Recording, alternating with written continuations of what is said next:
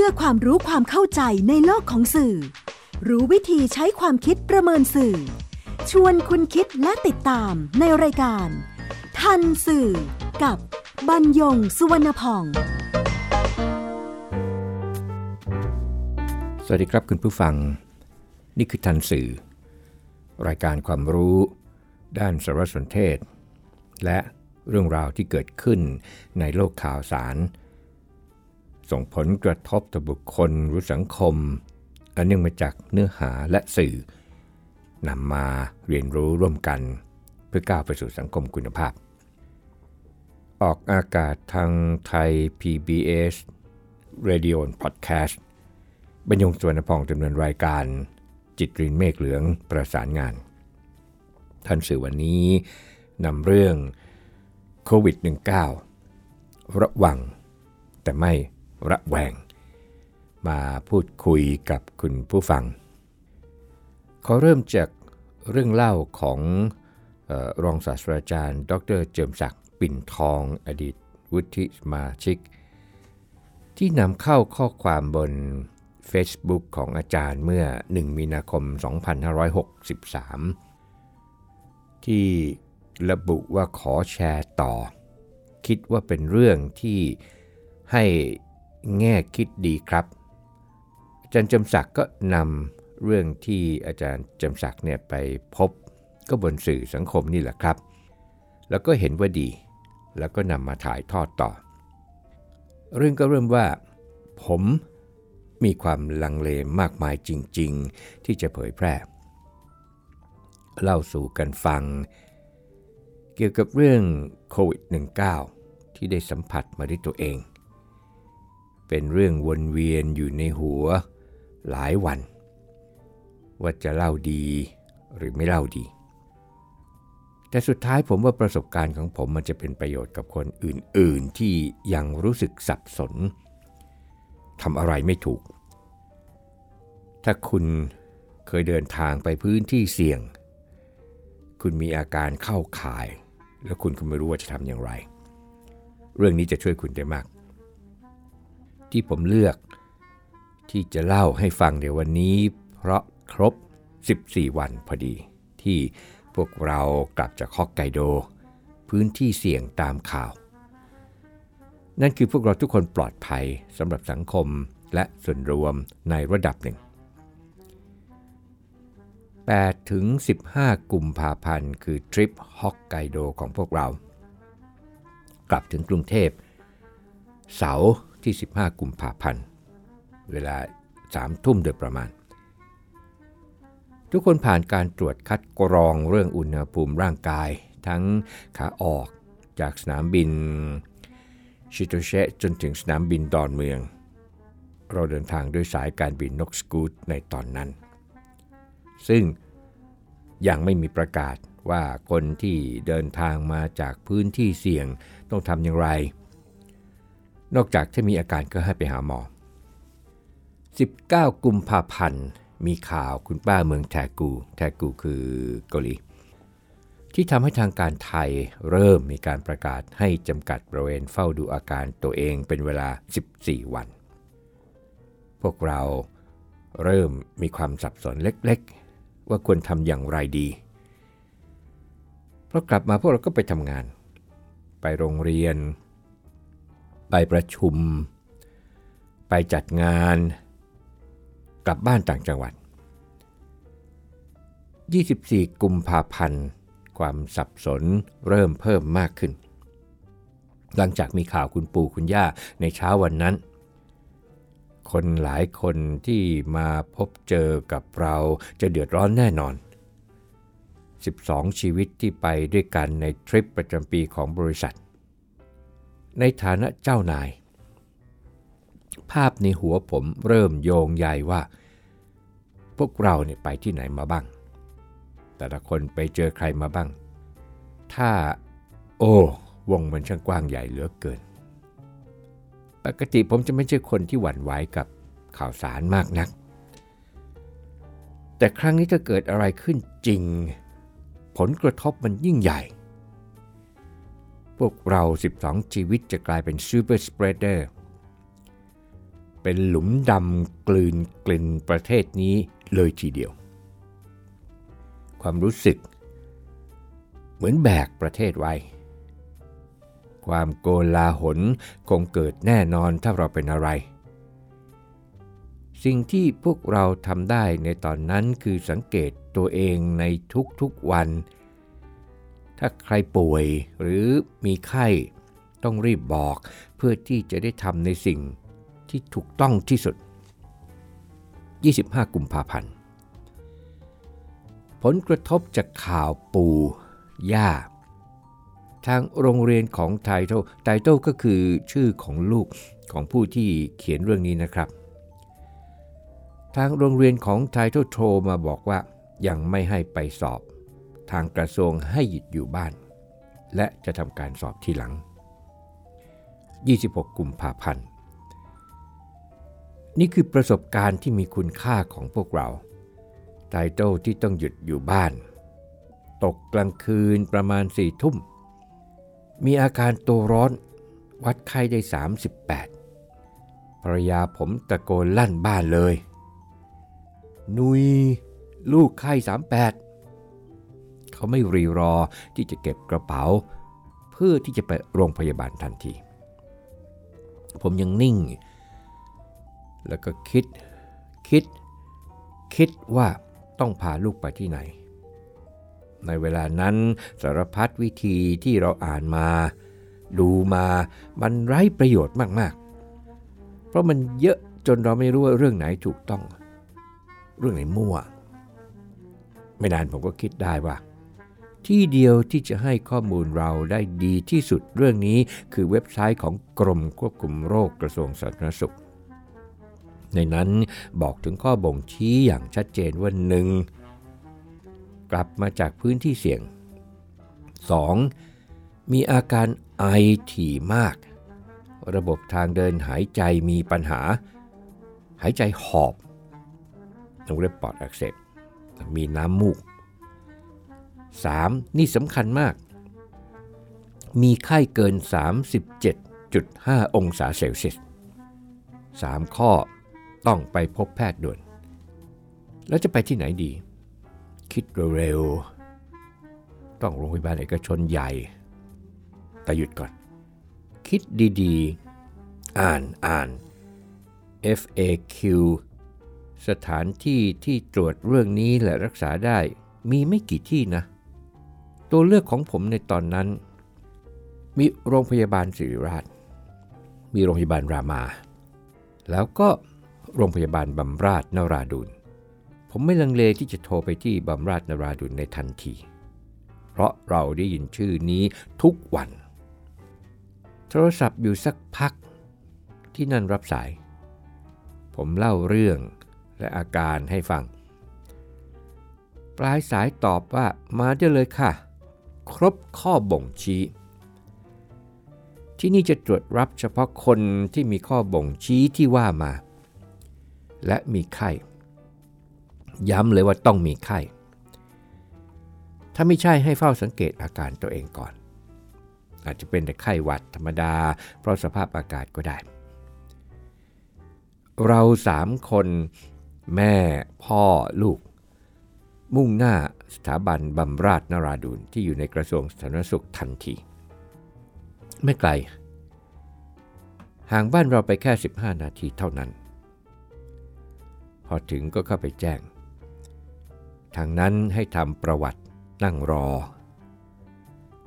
ผลการตอบกลับจากคณะทำงาน ตอนนั้นก็ประมาณ 23 นาฬิกาห้าทุ่ม เรื่องนี้ต้องวิ่งไปหลายต่อหลาย จนถึงผู้ที่สั่งการลงมาได้ ต้องหาห้องแยกผู้ป่วยเฉพาะ ต้องระดมแพทย์และพยาบาลเฉพาะ ผมเลยพาไทโต้มานั่งในรถ เพราะไม่อยากให้อยู่รวมกับคนอื่นๆตรงนั้น ผมพูดกับเขาว่าไม่ต้องกลัวนะลูกเเราเจอกันมาเยอะแล้วนี่ก็เป็นอีกประสบการณ์ใหม่ของเรา แต่เจ้าหันมายิ้ม ผมรู้เลยว่าเขาไม่ได้วิตกอะไรมาก สิ่งที่ลูกบอกผมคือเตีย ถ้าเติ้ลต้องนอนที่นี่หาอะไรมาให้เติ้ลกินหน่อยนะ เติ้ลเริ่มหิวแล้ว ประมาณ 40 นาที คุณป้าพยาบาลผู้ใจดี พาเราไปที่ห้องเจ้าหน้าที่ เข็นเตียงมา แล้วให้เรารออยู่ตรงนี้ เดี๋ยวจะมีทีมมาพาพวกเราไปอีกที เวลา 0.15 น ทีมมาถึง พาพวกเราไปที่หอผู้ป่วยแยกโรค ผมได้แค่ไปส่งด้านหน้า เพราะอนุญาตให้อยู่เฝ้าได้แค่คนเดียว เราจะรู้ผลอีกทีประมาณเที่ยงพรุ่งนี้ ยุ้ยและไทโทจะออกห้องแยกโรคไปไหนไม่ได้จนกว่าผลจะออกมา ผมก็ทำหน้าที่ไปหาอาหาร ไปฝากส่งที่คุณพยาบาล แล้วก็กลับมาตั้งสติที่บ้านต่อ ยุ้ยทยอยเล่า และส่งภาพการตรวจมาทางไลน์เริ่มจากซักประวัติเอ็กซเรย์ปอดเพื่อดูอาการปอดบวมกับระบบทางเดินหายใจ ขูดกระพุ้งแก้ม เก็บสารคัดหลั่งทางจมูก สองอย่างนี้ก็เพื่อบ่งชี้ว่าของเหลวในร่างกาย มีเชื้อไวรัสเป็นพาหะของโรคหรือไม่ และจาะเลือดอีกสองหลอดใหญ่ เพื่อเพาะเชื้อหาไวรัสไตเติลให้ความร่วมมือเป็นอย่างดี ประมาณ2นาฬิกา การตรวจเบื้องต้นก็มา ต่อมทอมซินโต ปอดอักเสบเล็กน้อย มีเสมหะ ส่วนผลของของเหลวและเลือด คัดกรองไวรัสเนี่ยจะรู้ตอนเที่ยง ระหว่างนั้นผมก็แจ้งทุกคนที่ไปทริปด้วยกัน คนใกล้ชิดในครอบครัว บอกเลยมันเป็นช่วงเวลาแห่งการรอคอย ส่วนไทโตก็กินอิ่มแล้ว วิดีโอคอลมาหา มาเล่าให้ฟังว่าตรวจอะไรบ้าง แล้วก็หลับด้วยความง่วง ยุ้ยไม่นอนเลยทั้งคืน วัดไข้ลูกเองทุกชั่วโมง พอเช้าทุกคนเห็นเรื่องนี้ในกลุ่มไลน์พร้อม ๆกัน ผมเชื่อว่าทุกคนที่ออฟฟิศที่บ้าน หลานๆที่เล่นกับไททอลทั้งวัน คงอยากให้ถึงตอนเที่ยงเร็วๆ ยิ่งกว่า ลุ้นหวยรางวัลที่หนึ่งอีกสักครู่ครับ คุณกำลังฟังรายการ ทันสื่อกับบรรยงสุวรรณพอง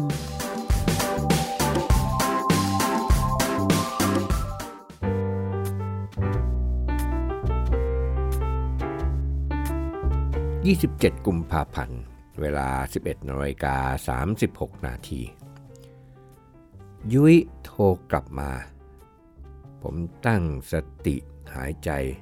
ลึกๆ แล้วรับสาย เธอ โอเคนะแต่เติ้ลไม่มีเชื้อ เป็นแค่ทำซินโตและคออักเสบ อาการไข้ตัวร้อนก็ไม่มีละ หมอก็จ่ายยาให้กลับมากิน แล้วก็นัดมาเจอกันในวันพรุ่งนี้ ณตอนนี้โล่งจริงๆ ผมรีบไปที่บำราชนาราดูนเพื่อรับยุ้ยและไทโทกลับทันที พร้อมทั้งแจ้งให้ทุกคนได้รับผลนี้ ทุกคนตอนนี้โล่งอก ยินดีเหมือนผม ไปถึงสถาบันบำราชนาราดูนพอรับขึ้นรถ ผมถามยุ้ยเรื่องค่าใช้จ่าย คำตอบก็คือทางสถาบันแจ้งว่าทุกอย่างเป็นไปตามเกณฑ์ที่ทางการประกาศดังนั้นจึงไม่มีค่าใช้จ่ายสำหรับการมาคัดกรองครั้งนี้ จะมีแค่ครั้งต่อไปที่นัดมาตรวจที่กุมารเวชของที่นี่เพียง 70 บาท เรื่องที่ผมไปสัมผัสมานี้ทำให้ผมรู้สึกมั่นใจมาก ๆ ในระบบการทำงานของระบบสาธารณสุขไทย ผมเชื่อว่าไม่มีการปิดข่าว ดีใจที่พวกเราไม่ต้องเป็นข่าว ข้อมูลที่เชื่อถือได้มากที่สุดคือจากทางกระทรวงสาธารณสุข เพราะถ้าผมไม่หาข้อมูล แล้วไปตามที่มีที่ส่งส่งกันมาว่าตรวจที่โรงพยาบาลเอกชนใหญ่ ๆ คงไม่รวดเร็วและน่าจะยืดเยื้อกว่านี้แน่นอน ในหลายที่ตามตารางที่ส่งส่งกันมา ไม่รับตรวจด้วยในขณะนี้ สุดท้ายถ้าผลเป็นบวกก็จะเกิดโกลาหลขึ้นที่โรงพยาบาลนั้นๆ หลังกลับจากการตรวจพวกเราก็พยายามไม่ออกไปไหนจนกว่าจะครบ 14 วัน ในวันนี้ผมคิดว่าผมโชคดี โชคดีที่ตั้งแต่กลับมาไม่มีใครเลยที่พูดเสียดสีบูลลี่ หรือแสดงความรังเกียจผมและครอบครัว ต่างจากหลายๆ คนที่ส่งข้อความและโทรศัพท์มาปรับทุกข์สิ่งที่เราควรตระหนักอย่างยิ่งณเวลานี้ ให้ข้อมูลจริง ใช้ข้อมูลจริงตัดสินใจอย่าใช้ความกลัว เชื่อในข้อมูลเป็นวิทยาศาสตร์ มีแหล่งที่มาชัดเจน อย่าให้น้ำหนักกับข่าวลือ เชื่อมั่นในกันและกัน ไม่กล่าวโทษให้ร้ายเสียดสีใคร ข้อนี้สำคัญมาก ผมอยากจะขอความร่วมมือทุกคนที่ผมรู้จักว่าเราควรปฏิบัติต่อบุคคลกลุ่มเสี่ยง ด้วยจิตใจเอื้ออาทร เอาใจเขา มาใส่ใจเรา ไม่พูดเสียดสี หลายคนอ่อนไหวมาก จิตตกมาก อย่าซ้ำเติมกันเลย การให้กำลังใจเป็นสิ่งสำคัญมาก ๆ ถ้าสังคมมีแต่ความเข้าใจแบบที่ว่ามา ผมเชื่อว่าจะไม่มีใครปกปิดข้อมูลการเดินทาง และปฏิบัติตามที่ทางการประกาศแน่นอน ในทางตรงกันข้าม การด่าทอ เสียดสี รังเกียจกัน ผมว่าจะมีจำคนจำนวนหนึ่งที่ปกปิดข้อมูล แบบปู่ย่าคู่นั้นแน่นอน จากนั้น สถานการณ์อาจจะเกินกว่าที่จะควบคุมได้ ประเทศเราอาจเข้าสู่เฟสสามคือการติดต่อเกิดขึ้นจากคนในประเทศกันเองและควบคุมไม่ได้ วกเราทุกคนก็จะตกอยู่ในสถานการณ์ที่ไม่ต่างกัน ดังนั้นช่วยกันนะครับ ข้อมูลคร่าวๆที่ผมพอสรุปได้ทำไมต้องกักตัว 14 วัน เพราะระยะฟักตัวของโรคโดยทั่วไปคือภายใน 14 วัน ผู้ป่วยทั่วไปมีระยะฟักตัว 3 วัน ร้อยละ 50 ของผู้ป่วยหนักจะมีระยะฟักตัวเท่ากับ 2 วันเท่านั้น มีเพียงร้อยละ 1.27 เท่านั้น ที่มีระยะฟักตัวระหว่าง 15 ถึง 24 วัน และมีรายเดียว ที่มีระยะฟักตัว 24 วัน ดังนั้นผู้ป่วยร้อยละ 98 ขึ้นไป จะมีอาการภายใน 14 วัน และส่วนมากมีอาการระหว่าง 3 ถึง 7 วัน ในวงเล็บ ข้อมูลจากแพทยสภา การติดเชื้อ ไม่ได้ง่ายถึงขนาดเดินผ่านก็ติด ผลการตรวจคนร่วมไฟล์กับปู่ย่าน่าจะบอกเราได้ดี ง่ายๆ เราไม่หายใจลดต้นคอกัน ไม่พูดใกล้กันชนิดหน้าแทบชนกัน ไม่แตะเนื้อต้องตัวกัน ล้างมือบ่อยๆ ใช้หลังมือเปิดประตูหรือกดลิฟต์ ย้ำล้างมือบ่อยๆ เจลแอลกอฮอล์แพง เราก็ใช้แอลกอฮอล์ใส่ขวด พ่นเล็กๆแทนได้ หรือล้างมือด้วยสบู่แทนก็ดี ใครสามารถใส่หน้ากากและพอหาได้ ก็ควรสวม โดยส่วนตัวผมใช้เฉพาะเวลาต้องไปโรงพยาบาลหรือคนเยอะหนาแน่นจริง ๆ จึงใส่ สุดท้าย ผมต้องขอขอบพระคุณแพทย์ พยาบาล เจ้าหน้าที่ทุกคนที่ให้ความกรุณาดูแลเรื่องนี้อย่างเต็มที่การทำงานอยังเหน็ดเหนื่อยของทุกๆคน ทำให้ผมกล้าบอกทุกๆ คนในสังคมว่า ระบบสาธารณสุข และการป้องกันโรคระบาดของประเทศไทยดี และมีประสิทธิภาพมาก ล่าสุด ติดท็อป 10 เป็นอันดับที่ 6 จากทั้งหมด 195 ประเทศ และเป็นประเทศกำลังพัฒนาประเทศเดียวที่ได้รับการจัดให้อยู่ในอันดับท็อป 10 ของโลก อันดับที่หนึ่งในเอเชียสำหรับประเทศที่มีความพร้อมในการเตรียมตัวรับมือโรคระบาดดีที่สุดในโลก แล้วก็มีระบบการป้องกัน การติดเชื้อดีที่สุดอย่างรอบคอบ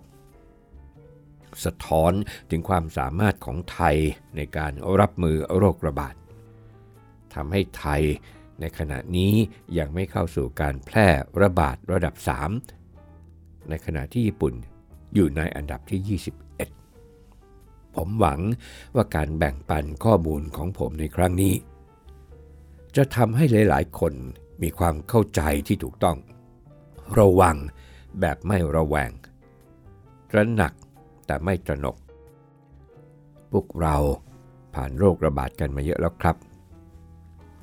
รุ่นบรรพบุรุษเรา มีการโรค ฝีดาษอหิวาตกโรค วันโรค ไข้หวัดใหญ่ ในรุ่นพวกเราก็เผชิญกับแอนทรักไข้หวัดนก H1N1 H5N1 SARS MERS